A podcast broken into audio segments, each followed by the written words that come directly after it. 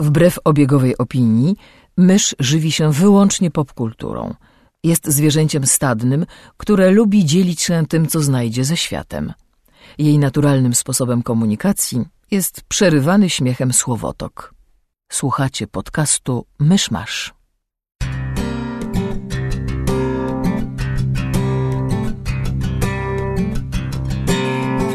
Gospodarzami podcastu Myszmasz są Krzysiek Ceran, redaktor portalu Avalon. Kamil Borek ze studia Kobart. i Mysz, autorka bloga Mysza Mówi. Witajcie, drodzy odbiorcy. Mamy poniedziałek, 3 marca 2014 roku, 58 urodziny Zbigniewa Bońka. Oto ciekawostka dla tych spośród naszych słuchaczy, których w przeciwieństwie do nas obchodzi piłka nożna. Albo istnienie Zbigniewa Bońka. Zapraszam do 46 odcinka podcastu Myszmasz. Jak Kiedyś Wikipedia padnie przed nagraniem podcastu, to Nic nie będzie zapowiedzi. Mamy jakieś e, aktualności w tym tygodniu? Jutro Oscary. To już jutro? Tak. Aha. Więc w poniedziałek wszędzie będą ten e, spoilery do nagród. Jeżeli ktoś tak jak mysz musi w poniedziałek rano iść do pracy i dopiero w poniedziałek wieczorem będzie mógł Oscary obejrzeć, to musi się wystrzegać. Serio? Ty Facebooka. oglądasz relacje z rozdania, Tak, to znaczy tak żeby cię zaskoczyły wyniki? jakby to nie chodzi, to, to już od wielu lat nie chodzi o wyniki, co nie zmienia faktu, że nie lubię przeczytać na Facebooku, kto wygrał, bo jakby wolę to oglądać na, na gali. E, ale zauważyłam od paru lat, że jakby spadł mój entuzjazm względem Oscarów i im bliżej ich jest, tym bardziej jestem zblazowana na- jakby w całym tym temacie, ale jednak oglądanie gali, samej gali nadal sprawia mi frajdę, jakby oglądanie wszystkich aktorów w jednym miejscu i jak, że tak powiem, prowadzą e, kółko wzajemnej adoracji, to jednak zawsze jakoś tak mnie rozczula. Ostatnim razem Oscarową galę oglądałem w 2008 roku, bo byłem w takiej strefie czasowej, że nie musiałem zarywać nocy, wystarczyło, że wstałem trochę wcześniej niż mam w zwyczaju. Było to tak niesamowicie nudne, że przeszło mi już. No właśnie dlatego jednak dobrze jest oglądać e, retransmisje, bo można przewijać co nudniejsze kawałki jakieś przemowy, które nas Ale nie interesują. Jakiegoś sound mixera z filmu Krzak, no. Bardzo fajnie, że dostał nagrodę, ale niekoniecznie chcę słuchać, jak dziękuję swojej mamie, babci, prababci i sąsiadowi, który go trzymał za rękę, jak przechodził przez ulicę. No. No jakby oglądam Oscary, bo, bo, bo wypada i bo są jednak fajne momenty, które mi się nadal podobają, ale jakby sama gala i sama nagroda już od wielu lat jakby nie polega na nagradzaniu rzeczywiście najlepszych filmów, tylko no, Nigdy nie polegała. E, Ale kiedyś co, można to było znaczy, jeszcze mieć wypada oglądać Oscarową galę? No, wypada oglądać. Jeżeli ktoś się interesuje filmami albo kinematografią, albo próbuje pisać na ten temat, nie daj Boże, no to wypada oglądać galę. Okej, jak dla mnie wystarczy przeczytać zestawienie, kto dostał. No ale właśnie przeczytać zestawienie może każdy, a to jakby nie o to chodzi. To odróżnia właśnie moim zdaniem osobę, która się filmami interesuje, ewentualnie chce o nich rzetelnie pisać od osoby, która po prostu wchodzi na Facebooka, czy na IMDb, czy na oficjalną stronę Oscarów co i ma, sprawdza. ale co ma gala Oscarowa wspólnego z filmem i pisaniem o filmie ewentualnie? Ma tyle wspólnego, że jest różnica między wejściem na internet i sprawdzeniem wyników, a poświęceniem paru godzin, żeby obejrzeć rozdanie Nie, nie, nie. nagród. Ale ty mówisz, ty mówisz teraz chyba o pisaniu o gali Oscarowej. No, tak. Okej, dobra, nie, bo powiedziałaś, jeśli ktoś chce rzetelnie pisać o filmie. No i, tak jednak jakby- jakby... na to nie patrzeć, gala Oscarowa ma coś wspólnego z firmami. Minimalnie, ale ma. Nie, ale Znaczy, to jeśli ktoś chce pisać o środowisku filmowym, to mówią to wtedy. tak, bo to zabrzmiało tak, jakbyś powiedziała, że wiesz, że jeśli ktoś chce rzetelnie pisać, nie wiem, o grawitacji, to powinien obejrzeć galę Oscarową, na której grawitacja pewnie coś dostanie. No nie, ale jeżeli chcesz rzetelnie napisać o tym, że grawitacja dostała nagrodę i dlaczego i jak to się odbyło, no to A nie, okej, powinien. dobra. Tak, no Nie, ja, tu ja mam absolutnie zastrzeżeń. nie stawiam znaku równości. Jeżeli tak zabrzmiało, to przepraszam, jestem półprzytomna dzisiaj, ale bynajmniej nie stawiam znaku ró- równości między tym, że jeżeli ktoś chce rzetelnie napisać właśnie powiedzmy o grawitacji, to musiał obejrzeć galę, bo ja grawitację widziałam parę miesięcy temu i nawet o niej napisałam i nie widziałam jeszcze wtedy gali, więc to W jakby... porządku, teraz się rozumiemy. Tak. No i to chyba tyle z newsów. Ja nic więcej jakoś ostatnio w internecie nie wyczytałam ciekawego. CW pokazało swojego flasza. Tak, Wielki news. Tak, to, to tyle. to Pokazali go. tak, Tak. Znaczy chyba o tyle dobrze, że od razu go w kostium wsadzają, nie będą się bawić z maskarą, czy z czym tam Arrow latał na początku. No, już, już ten, mówię, bardzo mi się podoba to, że jakby się nie wstydzą swoich tych korzeni komiksowych i po prostu tak, no jest superbohater, ma kostium. No, bo superbohaterowie mają kostiumy i naprawdę nie trzeba znowu poświęcać pięciu odcinków na to, żeby wyjaśnić skąd wziął ten kostium. Chyba, że to zrobił mimo wszystko, to, to wtedy, wtedy się z nimi... Jakich pięciu odcinków? Przecież Origin Maski Arrowa zajął półtorej sezonu. A, no dobra, ale to sama maska. Przynajmniej miał, wiesz, przynajmniej miał już e, kaptur i całą resztę. No to skoro zeszło na komiksy, to ja sięgam do swojego magicznego plecaczka i wyciągam najnowszy tom wielkiej kolekcji komiksów Marvela. To jest album pod tytułem Spider-Man Niebieski, scenariusz Jeffa Loeba i rysunki Tima Sale'a. I może najpierw coś o tym duecie. Jeff Loeb i Tim Sale dobrali się gdzieś w latach 90., zabij nie pamiętam kiedy dokładnie. I jak, jak się razem zbiorą i coś razem zrobią, to zazwyczaj jest to warte uwagi. Chyba najbardziej znanym ich wspólnym komiksem jest e, Batman Długie Halloween, który, jeśli dobrze pamiętam, właśnie ukazał się po polsku. Nakładem nie pamiętam czego. I to było takie. Tak jak Frank Miller napisał kiedyś Batman rok pierwszy, to Długie Halloween było tak jakby rokiem drugim. To znaczy, Batman już działa od jakiegoś czasu, ta historia rozgrywa się na przestrzeni roku i jednym z tematów jest to, jak e, tradycyjny element przestępczy w Gotham jest wy, wypierany przez e, kostiumowych, szalonych złoczyńców, którzy będą się potem bili z Batmanem przez całe lata. To był wątek, który mieliśmy w Dark Knightie na przykład, Nolana. Potem zrobili razem Batman Dark Victory, które jeszcze nie wyszło po polsku i było tak jakby kontynuacją długiego Halloween i było słabsze. Mm, więc o tym nie będę się rozwodził. A dla Marvela, właśnie zainspirowani zdecydowanie trzema kolorami Kieślowskiego, zrobili trzy miniserie. Był e, Hulk szary, Daredevil żółty i Spider-Man niebieski. Spider-Man, e, tytuł w tłumaczeniu na polski w wypadku Spidermana traci chyba najwięcej, bo jakoś my niebieskiego niespecjalnie kojarzymy ze smutkiem. Mhm. I jakby tutaj Zaczniemy może od małego spoilera na temat nadchodzącego filmu ze Spider-Manem, najprawdopodobniej, e, ponieważ Spider-Man niebieski jest o tym, jak Peter Parker wspomina, jak poznał Gwen Stacy i Mary Jane przy okazji, mhm. wiele lat po jej śmierci. Jest mhm. ten, jest mężem Mary Jane, są walentynki, i jemu się zebrało na smuteczek, więc zamyka się na strychu i nagrywa na, na dyktafon wspomnienia, tak jakby rozmawiał z Gwen, nagrywał to dla niej. E, I to jest bardzo ładna klamra narracyjna, a sama historia zebrana w tym tomie właściwie ma bardzo luźny wątek narracyjny, bo to jest Loeb lubi coś takiego, że to jest po prostu przegląd klasycznych przeciwników Spidermana, którzy tam po kolei go dręczą czym tam ktoś trochę steruje, ale to nie ma dużego znaczenia dla historii. E, ważniejsze są relacje Petera z otaczającymi go ludźmi, z tą jego stałą obsadą drugoplanową, z, z ciocią May, właśnie poznaje Gwen Stacy, poznaje Mary Jane. E, zmieniają się jego relacje, bo to jest w tym momencie już zaczyna studiować i w tym momencie właśnie też ci ludzie z jego otoczenia trochę inaczej zaczynają go traktować. Zaczyna się przyjaźnić z Harrym Osbornem, nawet Flash Thompson trochę zmienia o nim zdanie. E, I to jest właśnie taka, taka transformacja jakby z tego uczniaka w tego już mężczyznę. I to jest bardzo fajne. To jest zdecydowanie najlepszy komiks Jeffa Loeba, jaki, jaki czytałem. Wliczam w to długie Halloween, które opiera się na powtarzaniu co numer głośnego pytania, kto jest zamaskowanym zabójcą jakimś tam. No i właściwie nie wiem, nie bardzo wiem, co o tym dodać, bo tutaj jakby na to spojrzeć, wiesz, zawartość treści w tym komiksie tu nie ma wiele. To naprawdę jest po prostu, no taki trójkąt Peter, Gwen, Mary Jane. E, bardziej chodzi o jakieś emocje, z którymi to się wszystko wiąże. Ta właśnie, ta wspominkowa narracja też jest bardzo fajna i warto po to sięgnąć, zdecydowanie. E, słówko o rysunkach może. Team Sale ma taki... Nie podoba mi się strasznie. Okej, okay, właśnie. Fujki. E, więc on ma on daje swoim postaciom karykaturalne twarze. To dużo bardziej nawet niż w tym tomie widać właśnie w długim Halloween, gdzie na przykład Joker jest kompletną karykaturą.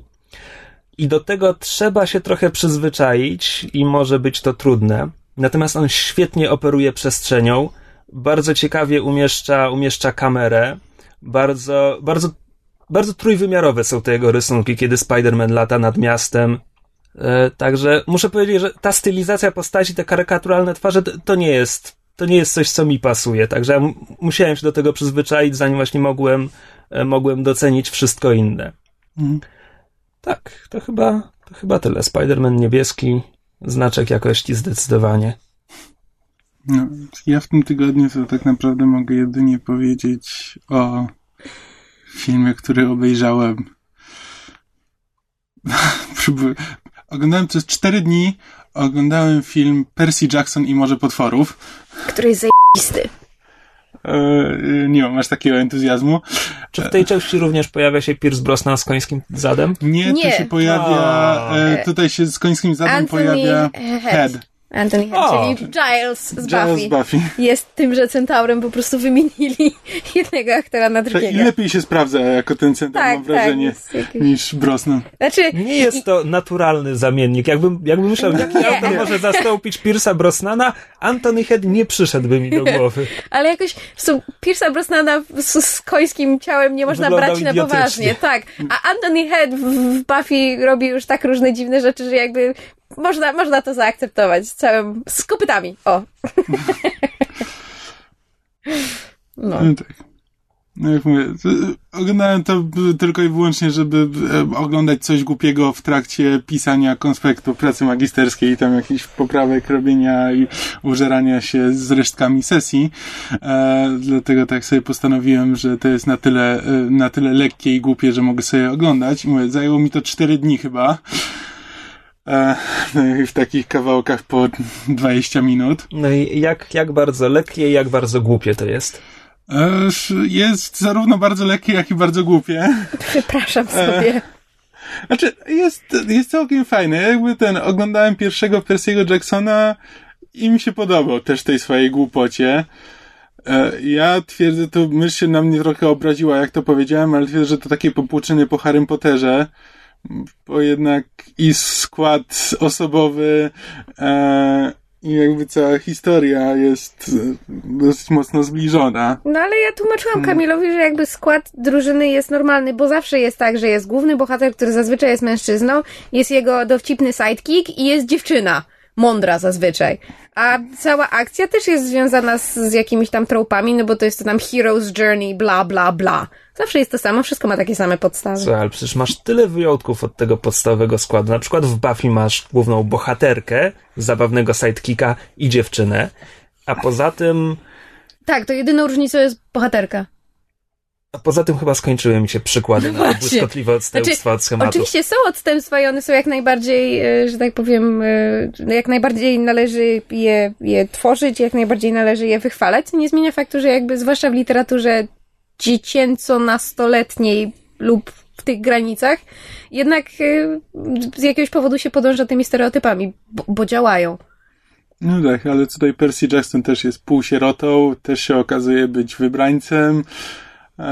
Jak w każdej no, innej no, książce tego Skywalker. typu. No. Tak, no, jest jakaś leci, otoczka świata. No. W Harrym Potterze jest magia, tu jest mitologia. Frodo, skoro już o tym mówimy. No, więc to jest po prostu... Kamil się czepia. Nie, czepią się, czepią, bo zasadniczo, zasadniczo mi to nie przeszkadza. Jakby w pierwszym Percy Jacksonie mógł dokładnie to samo powiedzieć, a jakby mniej mi to przeszkadzało. Um, znaczy, to, co mnie w Percy Jacksonie fascynuje, to jest to, że powstała druga część, mimo że pierwsza wcale nie była taka, znaczy wcale nie zarobiła tak dużych pieniędzy, wcale nie była tak chwalona. A druga część mimo to powstała. Ja się akurat cieszę, bo mi się filmy podobają o wiele bardziej niż książki, bo książkę co jest pierwszą Dobra, książką może odrobinę o fabule. Jeśli dobrze kojarzę, chłopak jest tam kimś z mitów greckich i we znaczy, współczesnym nie, jest, świecie żyją mity greckie. Tak? Jest, tak?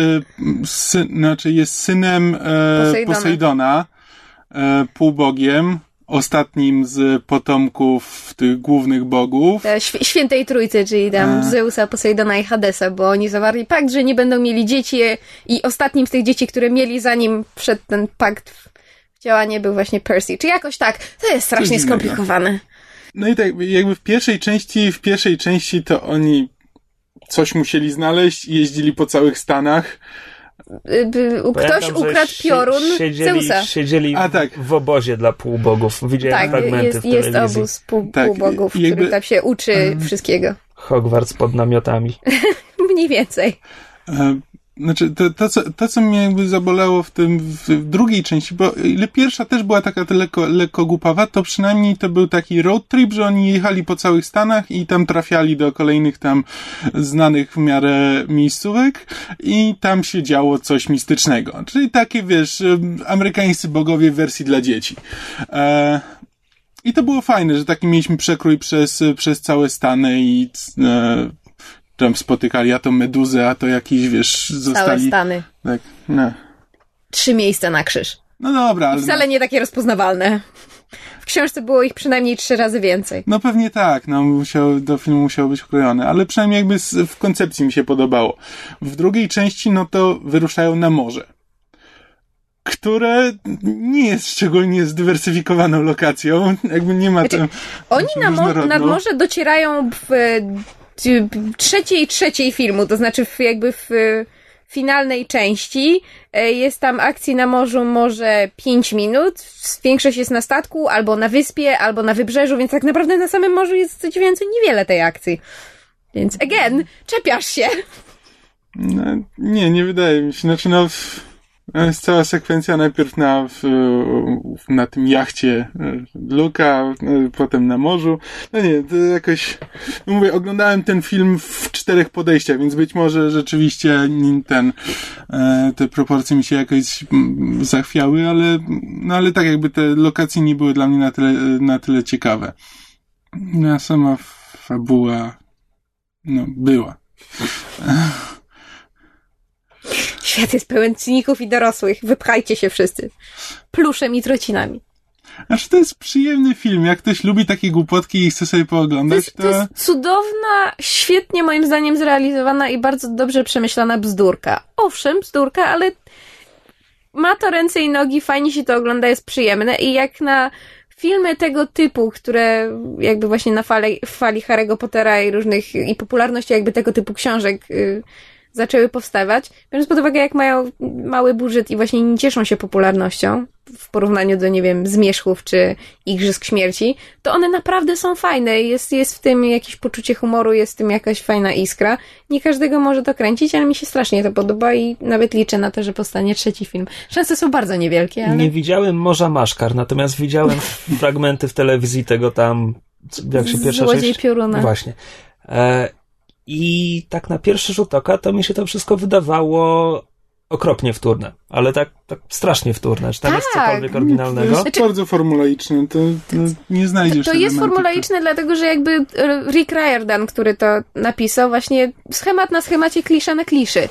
Ale jakby w jego książkach e, moim zdaniem to, co jakby ma przyciągnąć młodych czytelników, to jest to, że, że ci bohaterowie są z jednej strony sympatyczni i cudzysłów wyraziści, a z drugiej strony na tyle, z drugiej strony na tyle jakby prości, że można się w nich spróbować wczuć, prawda, przeżywać, jakie to było fajne tak być takim półbogiem i odkryć, prawda, że jest się synem Poseidona, wow, super, nie? Ale w filmie jakby oni akceptują to, że to jest wszystko klisze i że to jest wtórne i się tym bawią. Dla mnie ten film ma po prostu jak na tego typu produkcje, on się kompletnie nie traktuje poważnie i ma bardzo duże poczucie humoru. Jakby Są- widzę, widzę, to, momenty, widzę tak. to przede wszystkim w głównym bohaterze, którego bardzo fajnie moim zdaniem gra Logan Lerman, ale ja mam do niego ogromną słabość to od wielu lat, co źle o mnie świadczy. Taki aktor. Um, grał w e, Trzecia Dziesięć do Jumy, w A, Muszkieterach tych najnowszych grał D'Artagnana. Tego nie widziałem. To by, ale to jest zły film, więc to jakby nie, niekoniecznie dobrze o nim świadczy. Ale po prostu on bardzo fajnie gra Persiego właśnie z takim podejściem na zasadzie, nie no jasne, teraz będę walczył z Minotaurem. Spoko! Taki na luzie. Bardzo mi się to podoba. Ale mówię, ja jestem, ja jestem pozytywnie uprzedzona do, do tych filmów właśnie dlatego, że gra tam Logan Lerman. O! No to ja też zasadniczo uważam, że jeśli ktoś lubi takie filmy, to, to się nie zawiedzie, ale też na pewno to nie jest film dla kogoś, kto jakby popatrzył na to i stwierdził, że nie, to nie jest dla niego, no to na pewno go nie przekona do siebie. Nie, to Jeśli ja... ktoś jest do niego jakby tak od początku uprzedzony, to, to się do niego nie przekona. Trzeba jakby mieć do niego tak pozytywne podejście, żeby... Trudno jest się przekonać do filmu, jeżeli jest się z góry uprzedzonym. No nie, czasami jest tak, są takie filmy, które wiesz, że, wiesz, że na przykład nie wiem, nie lubisz filmów komiksowych, ale nie wiem, No, ale to Batman muszą cię przekonał do ale nich, to albo być nie wiem, bardzo dobre filmy, a Mar- wiadomo, że Percy. Jackson z góry nie jest dobrym filmem. nie no, No to chyba właśnie o to chodzi.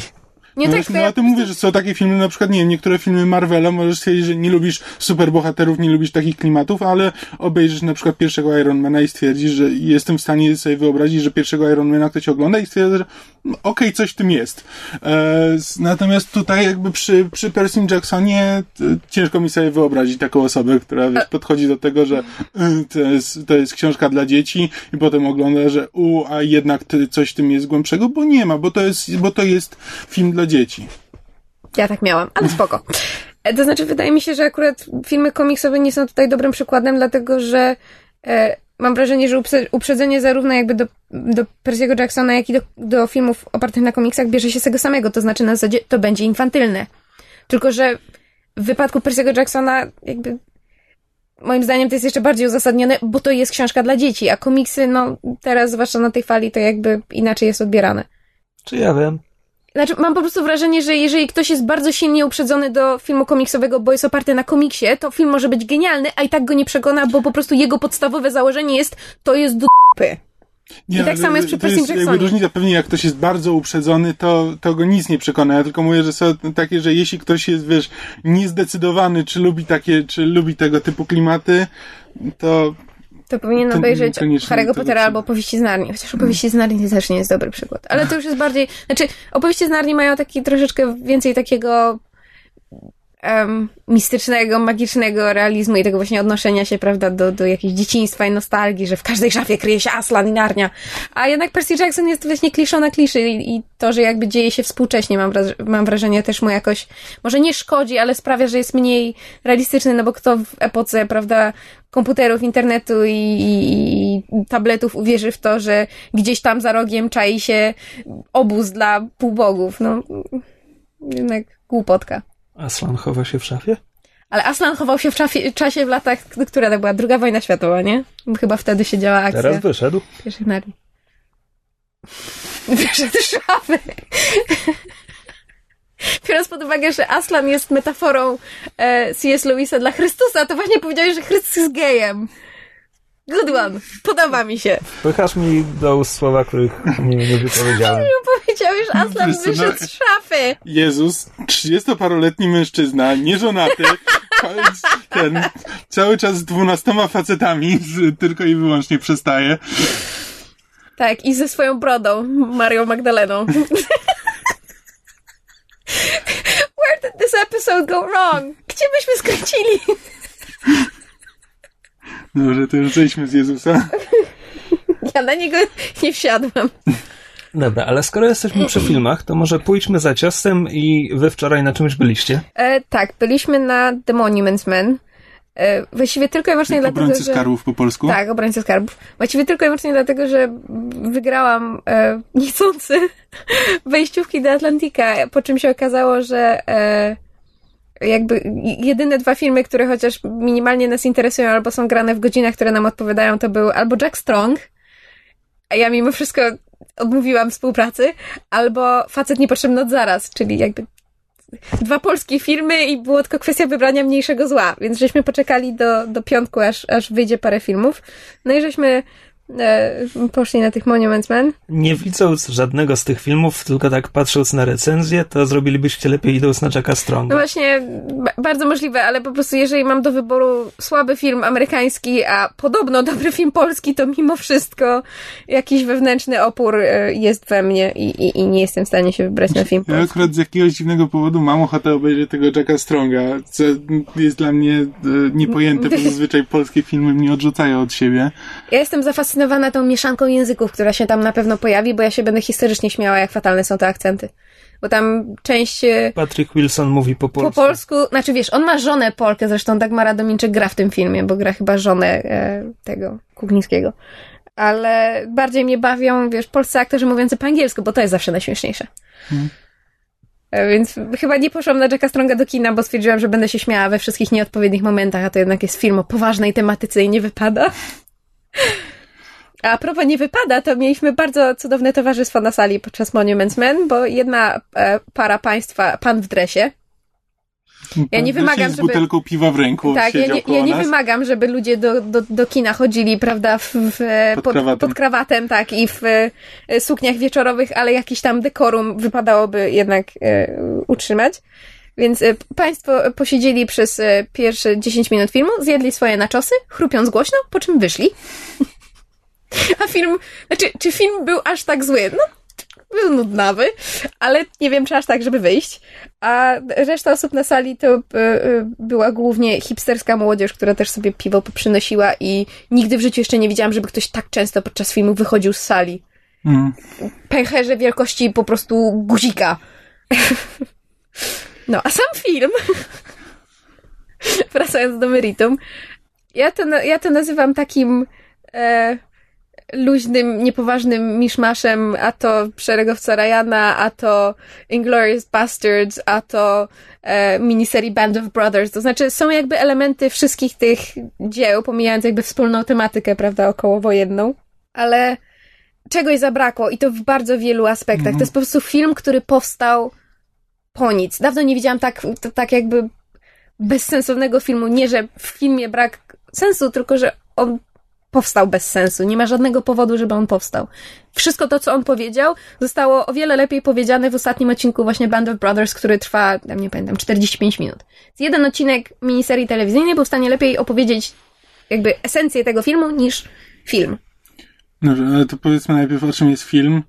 O obrońcach skarbów. Tak, filmy są w grupie e, artystów i znaczy znawców, znawców sztuki z różnych dziedzin, którzy... Amerykańskich, dodajmy. Tak, amerykańskich, nie tylko, no bo, no bo tam jeden, byli Ameryka... Am... Jeden Brytyjczyk, jeden Francuz i jeden Niemiec, Niemiec. wychowany w Stanach.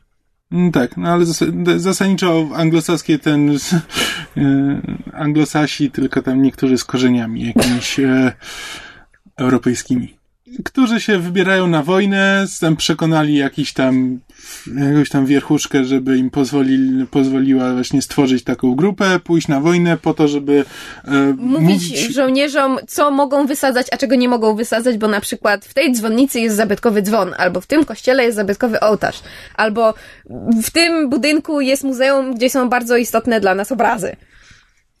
No jakby chodzi o to, że, prawda, tak. morał filmu jest taki, że jakby, że to, czy wygramy, czy przegramy wojnę, nie jest tak naprawdę istotne. Istotne jest to, żeby Hitler nie wygrał nad naszym duchem.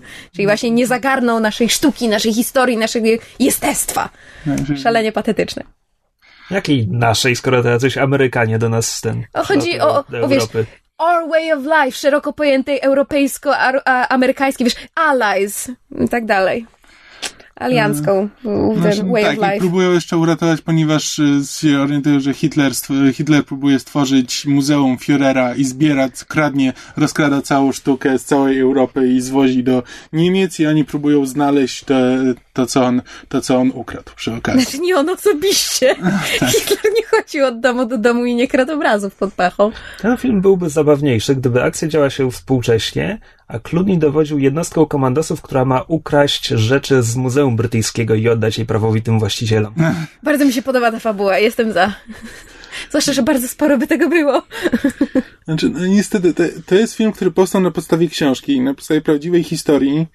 E, nie wiem, jak, jak dokładnie się jej trzyma, ciężko mi jest stwierdzić, ale chyba trzyma się jej za, za dokładnie, bo jakby e, o ile jako właśnie opis historyczny, jako książka, to taka historia działa, jako film, to tam nie ma ani żadnego napięcia, ani żadnego konfliktu, ani żadnej eskalacji w żadnym momencie. Po prostu zupełnie siedzisz na tym filmie, oglądasz tę historię, ale y, ona nie wywołuje żadnych emocji być może, może jeśli ktoś rzeczywiście e, stojąc w muzeum płacze, patrząc na obraz, to może i jest w stanie, e, to może byłby w stanie poczuć jakieś emocje na tym filmie. Jakby dla mnie, no to jakby rozumiem stawkę, ale emocjonalnie to nie robi na mnie żadnego wrażenia. Właśnie, ale to jest dziwne, dlatego że y, tutaj może być mały spoiler do Equilibrium. Nie wiem, może ktoś jeszcze nie widział Equilibrium. Um, w filmie Equilibrium jest scena, kiedy um, tam główny bohater odkrywa ukrytą pod podłogą Monalizę, w sensie oryginał, Mhm. o, oryginalny obraz i rozkazuje tam ekipie, tam, nie wiem, sprzątającej, jakby tego nie nazwać, spalić obraz. I ja kiedy pierwszy raz oglądałam ten film, ja się autentycznie popłakałam na tej scenie, a to jest scena, która trwa może półtorej minuty. A tutaj mamy cały film, który jest basically o tym samym i on mnie nie ruszył w ogóle. W ogóle. A też były sceny jakby niszczenia obrazów i, i, i, i, i prawda, niszczenia em, istotnej dla cudzysłów nas sztuki, dla naszego Przepraszam, ja, ja muszę sobie bzyknąć. bzyk. Bzyk, bzyk. Już. Teoretycznie można by było pójść na ten film dla obsady, jakby dlatego my na ten film poszliśmy jedynie, bo, bo Myśląc, że jakby jak jest tak dobra obsada, to, to trudno jakby film zepsuć, czy znaczy zawsze będzie coś, co można znaczy można oko zawiesić. tak, znaczy można oko zawiesić. Czekajcie, bo tak, Clooney jest tam i przed, i za kamerą, prawda? Tak. Tak. Jest Jakby jeszcze... Napisał, wyreżyserował i zagrał. On to napisał. Znaczy, no, jakby na podstawie książki, Znaczy, ale, nie, ale Zaadaptował. Wiem, ale z kimś chyba. Znaczy, to no jest chyba ja nie kojarzę, raz, żeby on scenariusz e, ale nawet do e, swoich na, filmów Na chyba. pewno w napisach, e, na pewno w napisach Ja przy scenariuszu było jego nazwisko. poprawki, a ktoś inny to w Aha. rzeczywistości napisał, tylko wiesz, jest w kredytach, no bo jest tam reżyserem, producentem i czymś tam jeszcze. No jest Clooney, jest Matt Damon, Kate Blanchett, um, Bill Murray. Bill Murray, e, Hugh Bonneville, taki brytyjski aktor, Jean Dujardin, który wygrał Oscara w, e, w zeszłym roku, dobrze mówię? Z artystę? Może. temu? Jakoś tak. Francuski aktor, A kiedyś był Lucky Luke'iem. tak. E, kto jeszcze jest? Urwałem, bo nie Już wiedziałem, nie- jak nie dokończyć tych- zdanie. E, John Goodman A, jest John Goodman, zapomniałem. jeszcze jest. E, To mogła być najlepsza ekranizacja Lucky Luke'a, ale to wciąż był zły film. E, I jeszcze parę tam znajomych twarzy. Jest jeden bardzo charakterystyczny aktor, aktor którego e, chyba się nazywa Bob Balaban. Taki niziutki, bardzo charakterystyczny aktor, o, ja to nazywam o twarzy szczurka. W okularach zawsze występuje. Bardzo charakterystyczny. E, w każdym razie mm, człowiek patrzył na plakat i rozpoznawał większość obsady, więc wydawałoby się, że, że chociaż z ich strony będzie właśnie co oglądać, ale oni nawet nie bardzo mają co zagrać. Te postacie są, są płaskie, jednowymiarowe i owszem, na przykład postacie Clooney'a i, Da- i Damona mają pewien urok, ale jest to urok Damona i Tak, ale, a nie ale wszystkie postaci. mają no dokładnie jakby. ten sam charakter, wszystkie kochają sztukę i to jest ich, wiesz, e, definiująca cecha i poza tym poza tym tak naprawdę w nich nic, nie, w nich nic szczególnego nie widać. Poza tym film nie pokazuje absolutnie nic nowego. Znaczy, siadasz, siadasz na, y, y, na sali i po jakichś 10 minutach już jesteś w stanie stwierdzić, co się dalej stanie i jak się to wszystko skończy. Abstrahując nawet od tego, że no, to jest film wojenny, jakby wiemy, że y, alianci wygrywają, e, a Hitler To nie jest umiera. alternatywna E, tak. historia. Uwaga, spoiler, Hitler umiera. No to e, nawet abstrahując od tego, to wiemy dokładnie, jaki będzie morał tej historii. Wiemy dokładnie, e, jeśli na początku pokazują nam właśnie Billa Mareya i tego małego e, faceta, którzy na początku się nie lubią, ale zostają wysłani razem, jako muszą gdzieś tam pojechać i coś razem zrobić, no to też wiemy, jak ten wątek się skończy, jeśli się na początku nie lubili. I po prostu każde, wiesz, zarówno morał, zarówno jakby wydarzenia, wszystko można przewidzieć od początku do końca. I właśnie dlatego to jest bezsensowny film, nie, wi- nie wiadomo po co on powstał, bo on nie mówi nic ciekawego, szczególnie, że morał jest dokładnie na końcu, morał jest taki sam jak, yy, jak na początku, kiedy Clooney tłumaczy, dlaczego oni muszą pójść yy, i ratować sztukę, i tłumaczy dokładnie, że no, sztuka jest ważna i że nie możemy Hitlerowi, że nawet jeśli wygramy, to że cen, nie możemy za to zapłacić tak wysokiej ceny i stracić całej naszej kultury. No i potem nic się z tym nie dzieje. No i to, to co on tłumaczy w pierwszych 10 minutach, to jest morał filmu e, na koniec. Więc to po prostu nie wiadomo po co. W filmie, w filmie są właściwie chyba tylko dwie sceny warte wspomknie, wspomknięcia, napomknięcia. E, jedna to jest e, spoiler, I guess, e, scena e, próby zejścia z miny. tak, to rzeczywiście piękne. Ktoś przypadkiem nadepnął. Po prostu typowy dialog, wiesz, że, wiesz, że ten dialog będzie, ale po prostu jest tak uroczo y, zagrany. To jest na zasadzie y, postać Mata Damona wdepnęła na minę i woła George'a Clooney'a. Jest takie, wdepnąłem na minę. Clooney, ale po co to zrobiłeś? E, nudny dzień był. Po czym wzywają resztę tych kolesi i, i, i się pytają, co się stało? Damon mówi, wdepnąłem na minę, a jeden z nich się pyta, ale po co to zrobiłeś? On mi też przed chwilą zadał dokładnie to samo pytanie.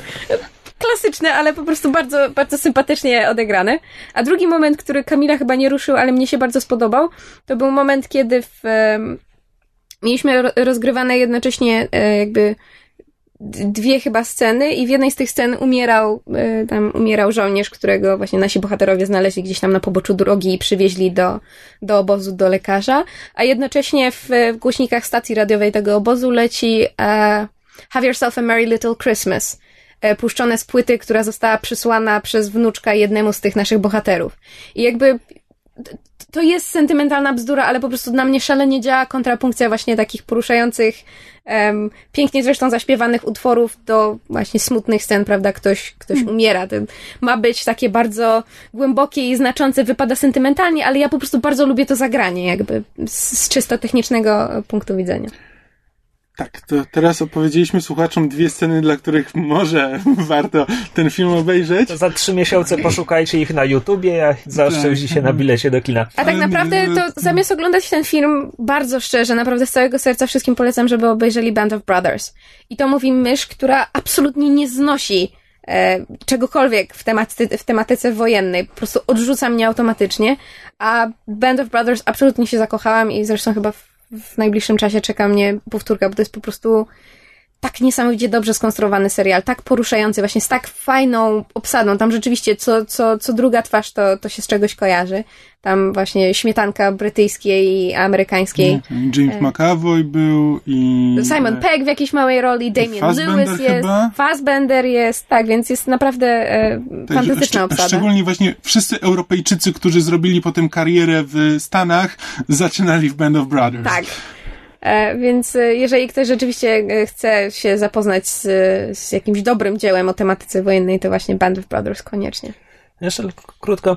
Dziwi mnie obecność Billa Murray'a w tym filmie, bo on w ostatnich latach znaczy tak, on się tak bardzo sparzył na Garfieldzie, że zaczął bardzo uważnie dobierać swoje filmy. I to są, występuje albo w rzeczach bardzo dobrych, albo przynajmniej bardzo kuriozalnych, jak Zombieland. I wtedy występuje jako on sam. Tak. I dlatego dziwi mnie jego obecność w takiej. Znaczy, on po prostu szmirze. jest chyba, znaczy, wydaje mi się, że Murray jest dużym miłośnikiem sztuki że po prostu jakby temat filmu go zainteresował, nawet wiesz no, Ewentualnie lubią się takiego, z. No jak podchodzisz do takiego filmu, to nie wiesz, że będzie, bo to nie jest to, że on od samego początku musiał być zły. Tylko po prostu jakby nie wyszedł. No, nie, nie, Clooney nie miał talentu chyba wystarczającego, żeby wyciągnąć z tego, e, z tej historii e, coś, co by było znaczy, rzeczywiście poruszające. Tak, albo trzeba było zrobić z tego coś jak Saving Private Ryan i zrobić totalnie na poważnie, albo pociągnąć to bardzo mocno w stronę powiedzmy Tarantino i Inglourious Basterds i zrobić z tego taki ni to pastisz, ni to coś. A ten film ląduje tak centralnie po środku, że jest kompletnie nijaki, że jest niczym. Clooney zrobił kiedyś to, jak to się nazywało po polsku, Złoto Pustyni, Free Kings. Może nie chciał się powtarzać. Może i on jeszcze zrobił um, Leatherhead. Jeszcze to zrobił, film, zagrał. Film o futbolistach amerykańskich, który też nie był, to nie był zły film, tylko był po prostu kompletnie nijaki. Był tak słaby, że po prostu znika. I tu jest dokładnie to samo. To nie jest zły film, tylko jest nijaki, no. Czekaj, ale on w Leatherheads grał, czy to był jego film? Mi się wydaje, że to był jego film, ale nie pamiętam. Nie, on reżyserował Leatherheads. Właśnie tak coś mi się obiło, ale nie, nie, nie, nie, nie, nie, nie maczał palców w scenariuszu, chyba tylko właśnie reżyserii. Zrobił parę dobrych filmów, zrobił parę kompletnie nijakich. No, tak, jak, ktoś, wychodzi na jak ktoś podrzuci dobry scenariusz, to, to chyba sobie radzi, no. Ale nie jest jakby, nie jest na tyle dobrym reżyserem, żeby z, ze średniego scenariusza zrobić dobry film, no. Tak, znaczy ja przynajmniej tak to odbieram, no, to, oglądając jego filmy, no bo rzeczywiście ma bardzo ten, e, e, co on tam zrobił, e, Dangerous Mind, to się nazywało? A Confess? Dangerous Mind. A Dangerous Mind. Danger- Confessions of a Dangerous Ta, Tak. jakoś tak. Tak. Confessions of Bo a Dangerous Minds to są młodzi gniewni. Z samym Rockwellem, no dobrze. O, o, z tym. Gdzieś Tak, jeszcze zrobił... e, To był, to był świetny film, to mi się zrobił? naprawdę Good podobał. Night and Good Good Luck? Night and Good Good Night Luck. and Good Też Luck. Syrianę, dobry nie? film, troszkę mnie nudził, jak to Nie, oglądałem, ale Syriana to była tego jego kumpla, reżysera.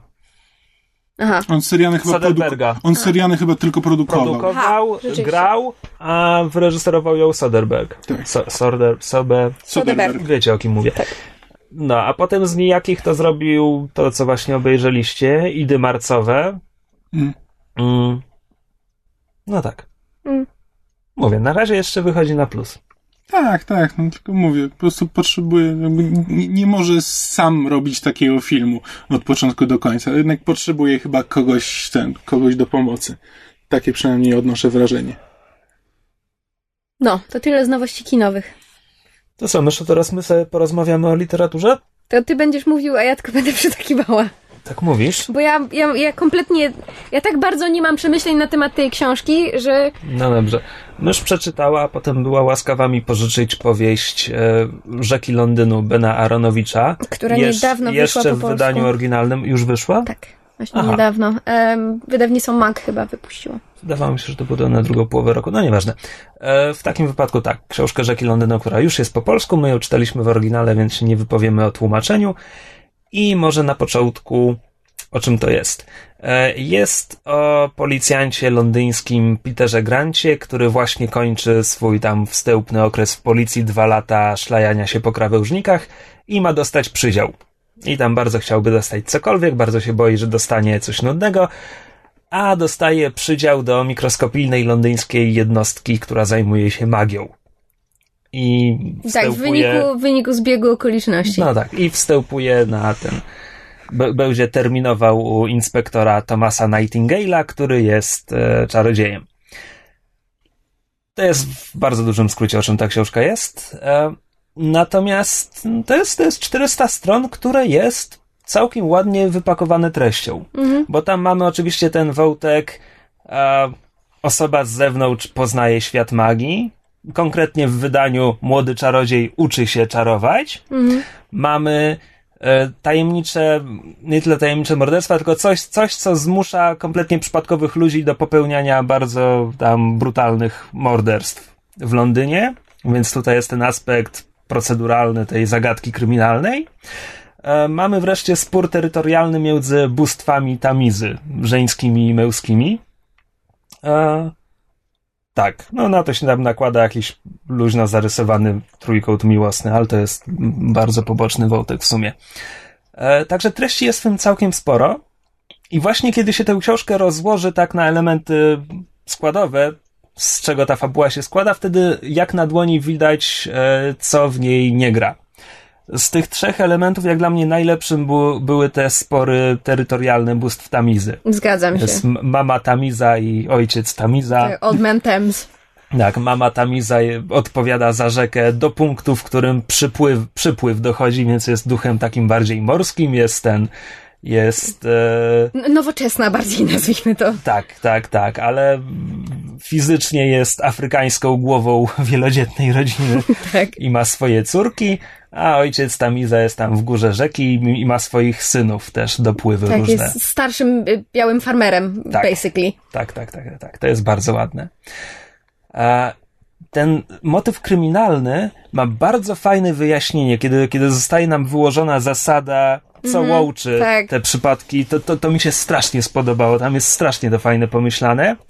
Ale to jest jednocześnie chyba największa wada wątku kryminalnego. To rozwiązanie zostaje dosłownie pode, podetknięte bohaterom pod, pod nos, na tacy kompletnie. Po prostu jesteśmy w trzech czwartych książki, więc trzeba to wyjaśnić. I oni się po prostu kompletnie przypadkowo na to, na to wyjaśnienie trafiają. A poza tym potem to wyjaśnienie jakoś tak, tak ucieka, się zamienia w taki chaos pod No nie, koniec. ja nie miałem aż takiego wrażenia, Znaczy- ale no w każdym razie wyjaśnienie tego, dotarcie do tego punktu nie miało żadnego związku z pracą, jaką bohaterowie mi wykonali. Mhm. Po prostu się napatoczyli, bo autor tak kazał. Tak, ale to, ale to dosłownie jest, wiesz, idą ulicą i trafiają na wyjaśnienie, dosłownie. Mhm. E, I ten trzeci wątek, czyli mały czarodziej poznaje świat magii, Mały czarodziej. on jest słaby. To znaczy, po pierwsze, e, w tym świecie magii i w samym systemie magii e, u Aronowicza nie ma niczego oryginalnego. To jest po prostu coś, co TV Tropes nazywa zlewem kuchennym, do którego jest wrzucone wszystko w tym świecie. Mamy duchy, czarodziejów, e, te bóstwa rzeczne, wampiry, wszystko. Magia jest prawdziwa, Tak, wszystko podru- jest prawdziwe. podróże w czasie jakieś tam, jakieś... No nie, to, to jest taka duchowa podróż. To, No tak, no ale... Och, ojej. no, świat duchów, podróże w świecie Tak. duchów, symboliczne. I to jest, to jest tak bardzo tradycyjnie. Tam są jakieś naj, najbardziej delikatne jakieś, wiesz, tu żeby coś twist, to te wampiry są trochę inne niż wszystkie inne wampiry, ale to nic ciekawego w tym nie ma. A wiesz, Peter Grant uczy się magii, no i magia to jest, no wiesz, wyczuj to umysłem. Teraz powtarzaj słowo, oczywiście z łaciny, dopóki słowo i czar nie staną się jednością, ale słowa nie są ci potrzebne, bo tak naprawdę liczy się umysł i na przykład tego zaklęcia będziesz się uczył bez słów, bo, bo tak. To jest po prostu... Już i tak więcej wyjaśnień niż w Harrym Potterze. Nie, ale chodzi mi o to, że to jest właśnie... Ale w Harry Potterze masz uczucie, że ta magia, że jakby, że Rowling przemyślała tę magię. Ona ma elementy, znaczy nie Masz? samo... O Jezu, nie chodzi mi o samą mechanikę magii, tylko jakby całą otoczkę, a, a u Aronowicza jest A coś, co tutaj ja właśnie nazywam... tak, że wymyślił mechanikę... I po prostu, i magia po prostu jest. Kropka. I wszyscy jakby przyjmują to za... No nie, nie, nie, bo z kolei Peter Grant ma taki trochę naukowy umysł, więc on próbuje znaleźć naukowe podstawy tego, co też nie wychodzi, bo tam, wiesz, zaczyna, bo, bo, bo magia niszczy, niszczy technologię. Tak? Jeśli rzucasz czary, masz telefon komórko, komórkowy w kieszeni, to rozwalisz sobie telefon i on potem zaczyna z tym eksperymentować i potem, i potem, ale na przykład wystarczy, żeby y, w telefonie nie było baterii i wtedy tego nie zrobisz i tego już nie rozumiem. Tak, bo zwłaszcza, że chyba ta magia niszczy krzem, bo zamienia te... y, No, Ta, silikonowe elementy po prostu w piasek, piasek. tak. E, Ale co ma z tym wspólnego bateria? Znaczy niby tam chodzi o jakieś tam przekazywanie energii. No strasznie to jest pogmatwane, ale mi właśnie najbardziej przeszkadzało to, że jakby może nie wszyscy, bo tam jednak część osób ma wątpliwości, że aha, jasne, magia istnieje, ale ona jest po prostu tak nonszalancko i tak, wiesz, o, macie magię, tak Zaraz, wrzucona. zaraz, zaraz do tego wrócę. E, ale jeszcze, no tak, no i po prostu wiesz, że ta, ta magia ma swoją gramatykę, której nasz bohater się uczy i po prostu gdyby nie to, że, że jakby, że to uczenie się magii jest jednym z głównych wątków książki, to by mi to tak bardzo nie przeszkadzało, no bo jest już po prostu tyle książek, gdzie autor po prostu wrzuca magię i jakoś nie przykłada do tego specjalnej uwagi, ale tutaj to jest właśnie, to jest ważne. Jest wtórne. No i sama kwestia tego, wiesz, osoba z zewnątrz poznaje prawdziwą naturę świata, wypada źle. Bo jest taka podstawowa decyzja, przywoływaliśmy już, Luka Skywalkera jako ten archetyp wybrańca, tak, bo, no i mogę przywołać go tutaj jeszcze raz, bo jak Luke Skywalker poznaje swoją magię, no trafia na czarodzieja, który ratuje go z terapatów, czarodziej mówi mu jakieś proste rzeczy, potem szkoli go w takich najbardziej podstawowych podstawach, przy okazji ma przyjaciela cynika, który, w- który w to wszystko nie wierzy i w, w finale musi wykorzystać to, czego się nauczył w dość enigmatyczny sposób, umówmy się, e, żeby uratować wszystkich. I jakby to jest sprowadzone do elementów podstawowych. Nawet jakby uprościć to jeszcze bardziej można tylko eliminując e, Hanna Solo, bo jakby on nie jest potrzebny. Mhm. I jeśli ktoś teraz bierze tak podstawową historię i jeszcze umieszcza akcję e, współcześnie, to musi po, podjąć kilka podstawowych decyzji. Na przykład to jest taki podstawowy wątek, który w fikcji był już przerabiany tyle razy, więc teraz pytanie, czy w naszym świecie, który właśnie tworzymy, przyznajemy, że ta cała fikcja istnieje? Na przykład jak ktoś teraz tworzy historię o wampirach, to czy będzie mówił, że o Bramie Stokerze i Twilightie i w ogóle, bo już tyle jest wampirów w popkulturze, czy po prostu powie, to jest wampir. Dla, me, dla naszego bohatera to jest szok, że to jest wampir. No więc Aronowicz uznaje całą tę popkulturę na temat magii, co prowadzi do koszmarnych sytuacji. Tam jest dialog dosłownie, wiesz, inspektor Nightingale przedstawia się Peterowi Grantowi i tam koniec rozmowy wygląda mniej więcej tak. No więc kim jesteś? Jestem czarodziejem. Jak Harry Potter. Nie, nie, nie, zupełnie nie tak. Co was różni? Ja nie jestem postacią fikcyjną. To jest po prostu w mojej prywatnej skali fikcyjnej żenady to jest, wiesz, wbijasz spojrzenie w sufit i wzdychasz głęboko i potem wracasz do lektury. I takich sytuacji jest sporo. I na to jeszcze nakłada się wyjątkowo nieporadna charakterystyka głównego bohatera, który jest opisany on sam o sobie mówi, że jest sceptykiem niby, ale jak widzi ducha, to pierwsze co robi, to. Z nim rozmawia. Z, tak, zbiera zeznania od świadka. No to jest strasznie nieporadne. Ja właśnie wiesz, jak zacząłem to czytać, to po prostu. No nie jest. To nie było tak, że się załamałem, jak zacząłem to czytać, ale po prostu tak sobie myślałem, ojej, ależ to jest nieporadne. Mam nadzieję, że szybko przebrniemy przez ten początkowy etap i dalej będzie lepiej. I faktycznie, jak się przebrnie przez ten początkowy etap, to dalej jest lepiej. Jak już nasz bohater uzna, że magia istnieje i przestanie to być podkreślane na każdym momencie. Jakby. Nie no, te odniesienia do istniejącej popkultury są fatalne. Jak tylko jest wzmianka o wampirach, to oczywiście, że ale pewnie nie będą się błyszczeć. Bardzo mhm. śmieszne. Jedna mnie rozbawiła, jak jest odniesienie do Ministerstwa Magii. Bo to jest dobrze, mhm. dobrze w dialog wplecione, ma sens, ma ręce i nogi. To było tam fajne. Ale poza tym wypada bardzo słabo.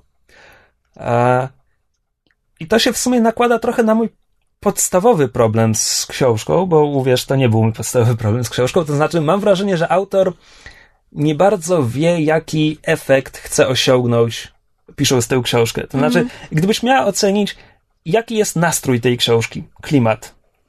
Yy, magiczny przewodnik po Londynie. To jest to, co się mi wysuwa na pierwszy plan, to znaczy nie, nie, to, ale, ile... ale, to jest, ale to jest, to jest to jakby streszczenie pomysłu. Natomiast jakbyś miała powiedzieć, czy to jest, czy to jest radosna książka, czy to jest ponura książka? Wiesz co, to jest... E, jakby to nazwać? Chodzi mi o to, że na przykład taki Gaiman, wiesz, on pisze albo te baśnie dla dorosłych, albo właśnie taki realistyczno-groteskowy, dość, po, dość ponury obraz fantastycznego świata, jak w amerykańskich bogach. A Aronowicz... Znaczy, dla mnie amerykańscy bogowie też są bajką dla dorosłych ostatecznie. Os, no tak, ostatecznie tak, baśnią. Baśnią, umówmy się. Tak, A Aronowicz po prostu jest rozstrzelony po tej skali kompletnie bo na przykład e, ta książka ma pierwszoosobową narrację i Peter Grant w swojej narracji wrzuca żarciki mnóstwo. Nawet jak jest w sytuacji zagrożenia życia i to bardzo poważnego, to w tej narracji są żarciki. Całkiem niezłe miejscami. Więc okej. Okay. Z drugiej strony jest tam trochę, trochę takiego body horror, jak są opisywane ofiary, ofiary magicznych morderstw. Mhm. Tak, no jednak jest tak trochę szczegółów, jakby mi tak sobie myślę, że, że to już wychodzimy trochę poza to, co na przykład w powieści Young Adult byłoby dozwolone dla autora. Nie ma wątku erotycznego, ale są ze trzy wzmianki o erekcjach, ale niech sobie będą, nie ma spoko. Piersi jednej bohaterki są opisane, to jest najbardziej erotyczna scena w książce. Mm. Żaden problem. Ale Przekleństwa. Kompletnie mnie wybiły. Są dosłownie chyba cztery sceny w całej książce, gdzie padają przekleństwa.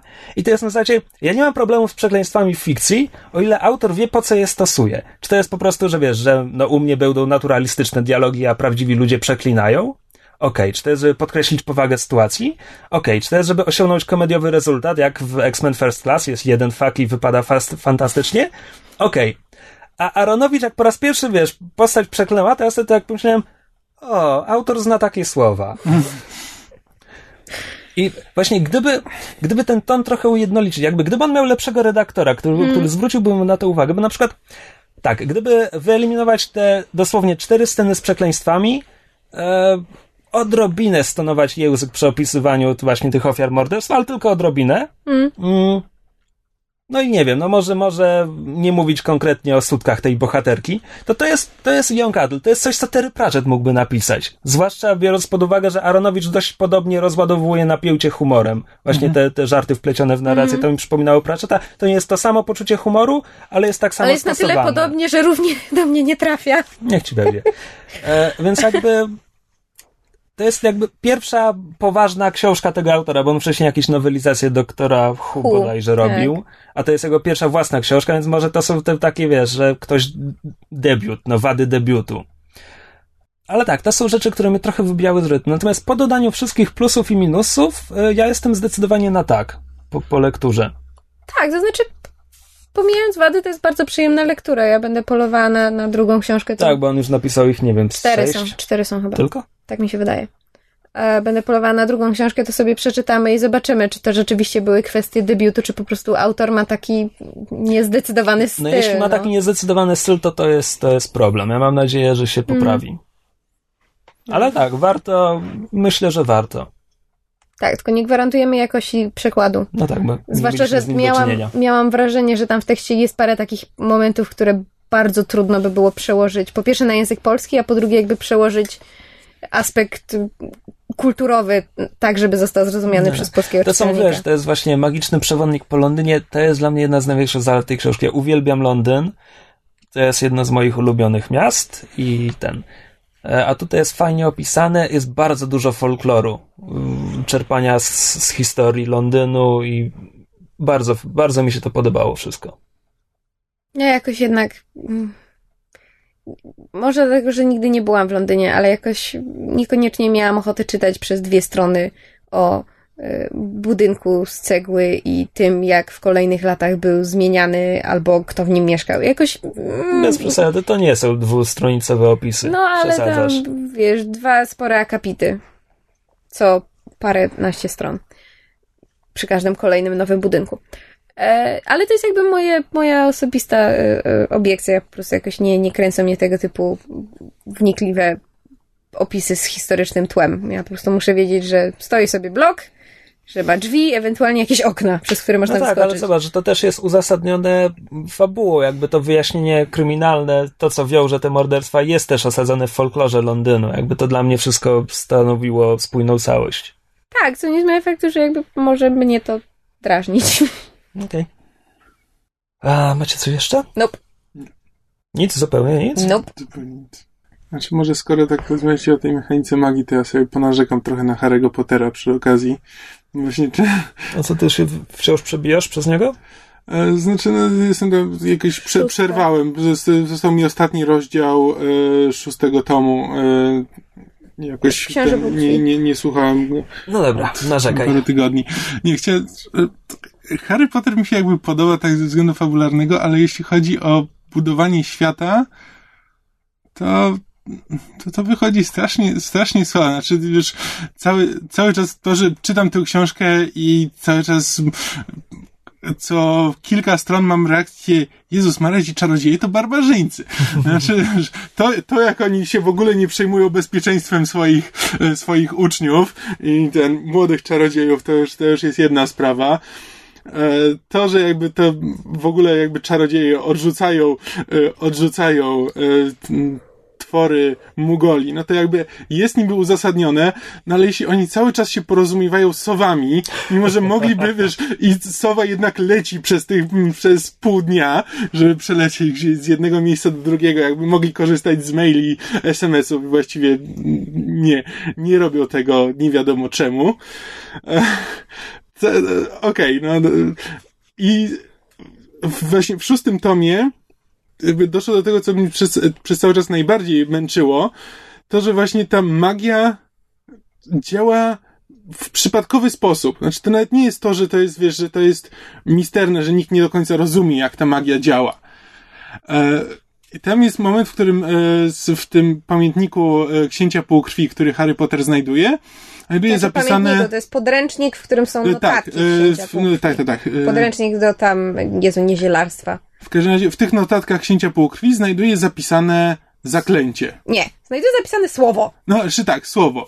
S, e, septum, sempr, sem, septum sempra. Tak, jak, Hastur, E. hastur, hastur. tak, tak. Tak. E, no i jakby tak, domyśla się, że to jest jakieś zaklęcie. No i w którymś momencie, w momencie zagrożenia, on z- macha różdżką i krzyczy septum sempra. I rzuca zaklęcie. Ale czekaj, on w tym E? momencie nie wie, co to jest, tak? On nie wie, co to jest za zaklęcie, a wcześniej w ogóle nie ten, e, ani go nie ćwiczył. Wiesz, mamy przez całe, przez pierwsze pięć tomów, oni chodzą do szkoły i mają całe zajęcia poświęcone jednemu zaklęciu. Wiesz, na przykład... Przecież na, w jednym z filmów jest nawet cudowna scena, kiedy oni się uczą poprawnie wymawiać zaklęcie Wingardium Leviosa. I jest Tak. cudowny tekst Hermiony pod tytułem It's Leviosa, not Leviosa. Więc wymowa, kurde, jest ważna, a on rzuca jednym słowem i trafia. Wiesz, i właśnie, i tam jest, wymowa jest ważna w tych zajęciach. A potem w szóstym się dowiadujemy, że można rzucać e, czary bez, e, bez wypowiadania, tylko tylko coś, coś trzeba zrobić, że można, tylko Trzeba trzeba, je poćwiczyć. Trzeba tak, umieć. i trzeba umieć, i nie wiadomo jak. I trzeba odpowiednio machnąć różką. I to magia jest tak... Tam chyba też jest problem z tym, na ile te różdżki są do magii potrzebne. Bo chyba czasami są wymagane, a czasami sobie radzą bez nich. E, nie, nie przypominam sobie nie, momentu, w którym by bez się, różki. nie. Różki zawsze, e, zawsze chyba były. A To, wręcz to może to w filmach, bo pamiętam, że w Cinema Scenes jest wyliczane przy którejś części filmowego Pottera. To może, ale to, to jest bardziej to przez uwagę. zapominalstwo e, twórców filmów. W książce chyba jednak zawsze używają różdżek, a Tak nawet się jest wydaje. podkreślone, że jak chyba kiedyś Ronowi się różdżka złamała i on próbował używać złamanej, czy potem dostał jakoś w zastępstwie e, od Nie, brata. właśnie nie dostał. Nie, on, on potem dostał starą różdżkę A, chyba może. brata, czy kogoś, nie wiem, wujak, stryja, whatever. Coś jest takiego, to ona jakby gorzej działa, bo nie jest z nim kompatybilna i zaklęcia mają tendencję do em, ten, backfiring. Tak, ja bym nie miał problemu, gdyby to było wytłumaczone na zasadzie Green Lanternów, że po prostu potrzebujesz dużej siły woli, żeby rzucić zaklęcie, musisz się, y, potrzebujesz wyobraźni i woli, żeby rzucić zaklęcie. Fair enough, wystarczy, niechby mi ktoś tak opisał, ale po prostu to, jak to, w ogóle jest nieprzemyślane i czasami to wymaga odpowiedniego ruchu nadgarstka różdżką, czasami wymaga odpowiedniego akcentu nad słowem, czasami nie wymaga w ogóle słowa, czasami możesz, czasami musisz się uczyć jednego zaklęcia przez rok, żeby je opanować, czasami możesz przeczytać jedno słowo i je rzucić. W dodatku jeszcze tam jest napisane, że ten książę półkrwi wymyślił to zaklęcie, wynalazł i tam co jakiś czas się pojawiają, że niektórzy czarodzieje wynajdują nowe zaklęcia. Nie wiadomo też na jakiej zasadzie, jak się wyna, y, wynajduje zaklęcie. Po prostu mówili przypadkowe zlepki sylab, aż któryś zadziałało. Tak, po prostu totalnie, totalnie ten system magii po prostu jest i Ale wiesz co, to Rowling się jakby... zupełnie nie przejmuje. Mam wrażenie, że to jest właśnie jakby Rowling zrobiła to specjalnie. To znaczy, ona od początku założyła sobie, że nie będzie wnikać w mechanikę magii, bo albo się ją robi dobrze i po całości, albo wychodzi kompletnie bez sensu. Tylko, że potem parę razy jej się przytrafiło, że musiała. Że, że jakby fabularnie musiała coś zrobić i mechanika przez przypadek Znaczy, ja bym, stawała jej na drodze. no właśnie o to chodzi, że ja bym rozumiał, że okej, ja bym rozumiał, że ona wytłumaczyła, że magia jest misterna i to wymaga i ma swoje Misterna? zawirowania. Chciałeś powiedzieć tajemnicza? No, no tak, no. Mistyczna. Misterna znaczy, że jest, wiesz, skomplikowana i z, z uwagą zrobiona. No dobrze, no. no. No, tak, no jest, jak, jest jakaś tajemnicza i nikt nie do końca nie wie, jak to działa, ale nie jakby, no, wychodzi z książki, że niektórzy wiedzą, jak to działa, niektórzy nie i tak zupełnie nie wiadomo, nie wiadomo na, na jakiej to zasadzie. Jakby lubię, lubię budowanie świata, jakby zawsze jak czytam książki, to bardzo się interesuję tym, jak jest zbudowany świat. W Harry Potterze on po prostu jest. Jakby świat jest tylko e, pretekstem do fabuły. To mnie trochę, mm, jakby fabuła jest fajna, ale mi się te książki fajnie czyta, to nie jest naprawdę, to nie jest coś, co by mnie odrzucało od, e, od tego, tylko że tak chciałem sobie trochę ponarzekać na to, bo jest to element, który, na którym zazwyczaj mi bardzo zależy i do, którego przykładam dużą uwagę, a tutaj tak, e, a tutaj już za każdym razem mam taką książkę, no ale czemu? Ale, ale jak? No ale jak to działa? No. Magic, baby, magic! Harry Potter jest bogaty. W pierwszym tomie dowiadujemy się, że ma całą furę pieniędzy i to praktycznie nie wraca. Tam od czasu do czasu coś tam kupi Ronowi. Nie, w drugim tomie tam próbował coś kupić Ronowi i Ron się uniósł honorem. I, i tyle. I zupełnie, zupełnie potem o tym zapomnieli, że Harry Potter ma furę Nasz bohater pieniędzy. jest zbyt y, honorowy, żeby potrzebować pieniędzy, ale Tak. dobrze wiedzieć, że je ma, w razie gdyby Deus Ex Machina nam kazała kiedyś do nich wrócić. Tak, czy czy te nieszczęsne, te nieszczęsne czaso, Czasozmieniacz? czasozmieniacze. To się chyba czy tak coś, nazywało. które no, też się pojawia w trzecim tomie. Fantastyczny wynalazek, naprawdę by można było tym wszystkim odwrócić. E, J.K. Rowling tam potem się ty, e, uporała z tym problemem jednym zdaniem, to znaczy podczas walki pod koniec piątego tomu e, potem napisała, Wszystkie że czasozmieniacze wszystkie czasozmieniacze, jakie istniały w ministerstwie, były akurat na półce, w którą ktoś trafił zaklęciem i rozbił. I tyle. E, Jednym zdaniem po prostu rozwiązała Ale cały problem. pamiętała o tym. Tak. Ale, pamię- ale przypomniała sobie dopiero w piątym tomie, znaczy wiesz, bo pojaw- czas zmieniać pojawił się w trzecim, w czwartym by się przydał parokrotnie, ale, ale nie było. Prawdopodobnie wtedy jej ludzie wy- wyrzucili, że a co, ze, z czas- a co z Znaczy, wiesz czasozmieniaczami i w piątym napisała, że okej, to już się Nie zniszczyły. było. Dlaczego nie było? Dlatego, że w trzecim tomie jest wyraźnie napisane, że McGonagall musiała złożyć specjalne podanie do Ministerstwa Magii, żeby, żeby można było dostać ten czasozmieniacz. Żeby można Tak, go żeby było jakaś dziewczynka mogła chodzić na dwa zajęcia jednocześnie. No to żeby uratować komuś życie, to naprawdę... Nie, bo, nie, bo to jest już za duża ingerencja. To, że ona sobie mogła chodzić na zajęcia, to jakby nik- nikomu nie szkodziło, ale w momencie, kiedy chcesz zmienić czas, bo na przykład powstrzymać czyjąś śmierć, albo nie wiem, dać Hitlerowi w paszczę, no to to już jest za duża ingerencja. Czy ona sobie życia wtedy nie skróciła trochę? No bo tak jakby dwa razy więcej czasu zużywała, jeśli dobrze rozumiem. Nie, bo on tam miał, co Fajona to przy... Znaczy, mm, Nie, bo to są... A, No powinna jakby No przeżyć dwa dni, tak. kiedy inni przeżywają jeden dzień w ten tak, tak, sposób. ale ja nie wiem, czy, czy jakby... ale to by przynajmniej było wytłumaczenie, czemu nie można z tego korzystać cały czas. przynajmniej jakby, jakby J.K. Rowling przyszło to do głowy, to przynajmniej bym zrozumiał. Ale nie wiemy, czy Hermiona umiera o wiele wcześniej niż ten. A, o wiele wcześniej, inny no ile tam, no z pół roku na, w ten sposób. Dwa. Zawsze coś. Zeszło na budowanie świata, zacząłem sobie robić powtórkę z Mass Effectów.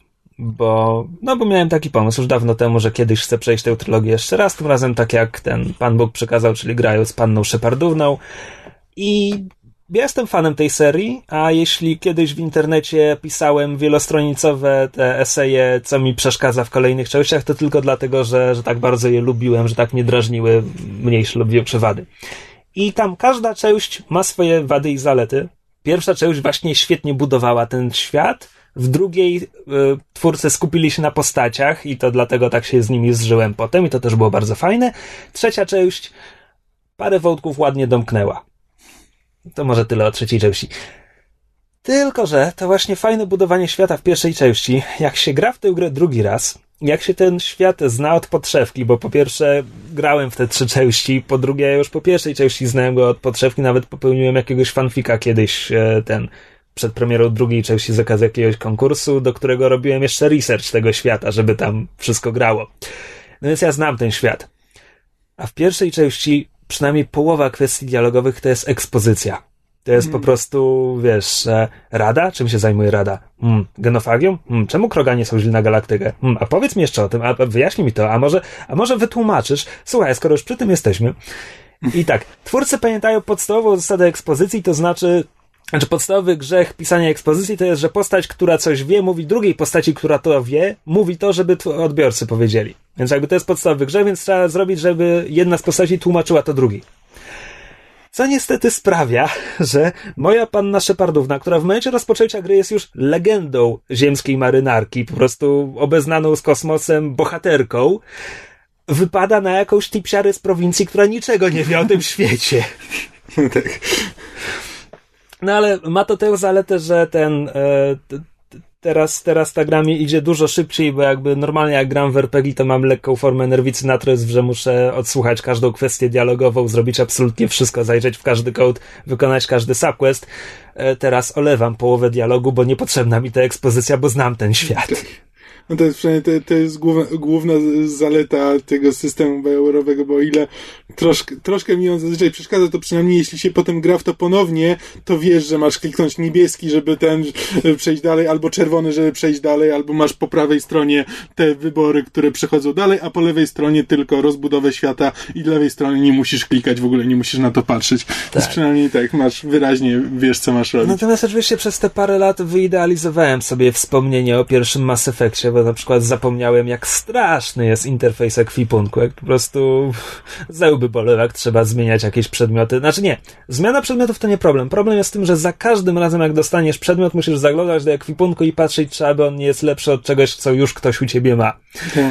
E, także, tak jak grając w drugą część, pamiętam, że nie bolało to, że BioWare zamiast naprawiać elementy RPGowe po prostu zaczął z nich rezygnować. No to jednak te elementy RPGowe w pierwszej części są słabe.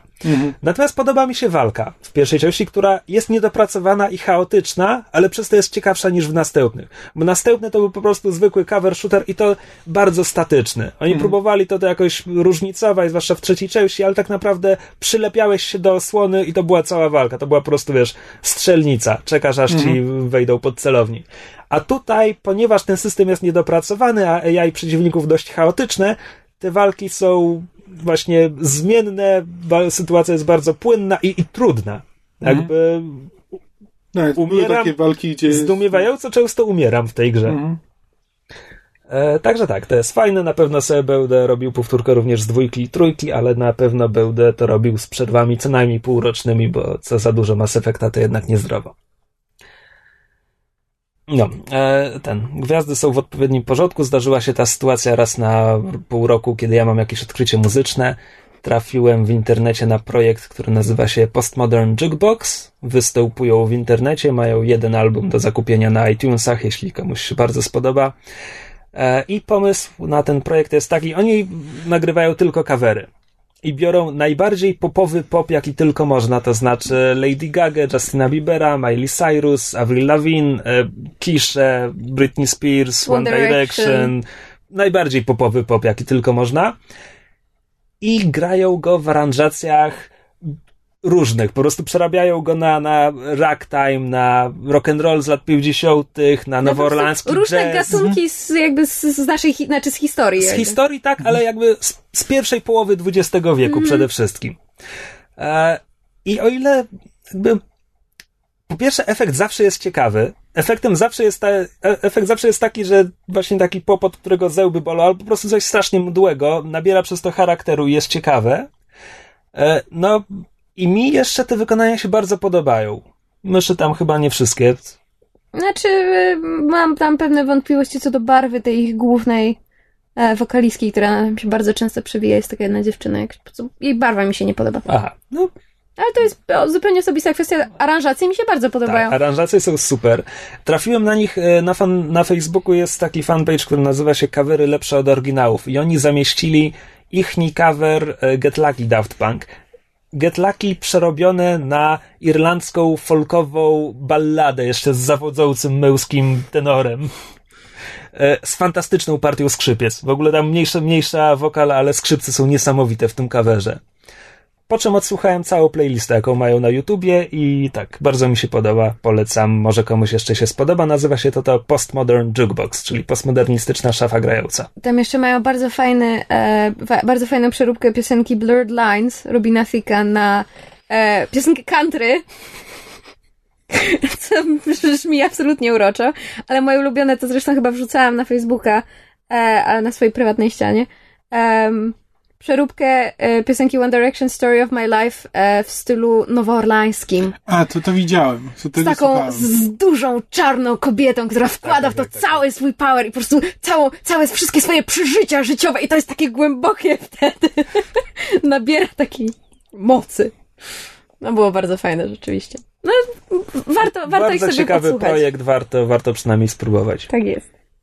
No. A, czy my robimy maile w tym odcinku? Nie. Dobrze, to na koniec tylko ogłoszenia parafialne. Po pierwsze, przypominamy o trwającym konkursie Wauma, którego zasady można znaleźć e, na naszej stronie głównej myszmasz.pl. Tam trzeba tylko zjechać trochę niżej. Albo chyba jak się wpisze myszmasz.pl ukośnik konkurs myślnik lauma, to też powinno wyjść, jeśli dobrze pamiętam. E, Ewentualnie przez nas fanpage też można znaleźć e, linkę do zasad. Zachęcamy do udziału w konkursie. Czekamy jeszcze przez niecałe dwa tygodnie na odpowiedzi. Tak jest. E, Drugie ogłoszenie parafialne to jest, jeśli po poprzednim odcinku kogoś zainteresowała historia Guardians of the Galaxy, to polecam na stronie marvelcomics.pl. Jest ona spisana w, w artykule, do którego ktoś się zabrał, wiesz, porządnie z researchem, a nie z głowy, tak jak ja to robiłem. E, Więc to można znaleźć marvelcomics.pl i w nawigacji jest e, zakładka publicystyka inne i też trzeba trochę zjechać niżej i będzie historia Guardians of the Galaxy. Linkowałem też na, fe, na Facebooku, na fanpage'u, także tam też można znaleźć. Um, I mam wrażenie, że miałem powiedzieć o czymś jeszcze, ale już nie pamiętam. Dups. To nie mogło być nic ważnego w takim razie. Poszukujemy nerki. A właśnie, dawcy szpiku kostnego. No, i to tyle od nas w tym tygodniu. Trzymajcie się, do usłyszenia. Żegnajcie. Pa, Pa, pa! pa, pa. Pa, pa! Słuchaliście podcastu Myszmasz. Możecie nas znaleźć na myszmasz.pl lub polubić nasz fanpage na Facebooku. Możecie nam także wysłać maila na myszmaszpodcast.gmail.com Jeśli do nas napiszecie, będziemy szczęśliwi jak ogolona świnka morska.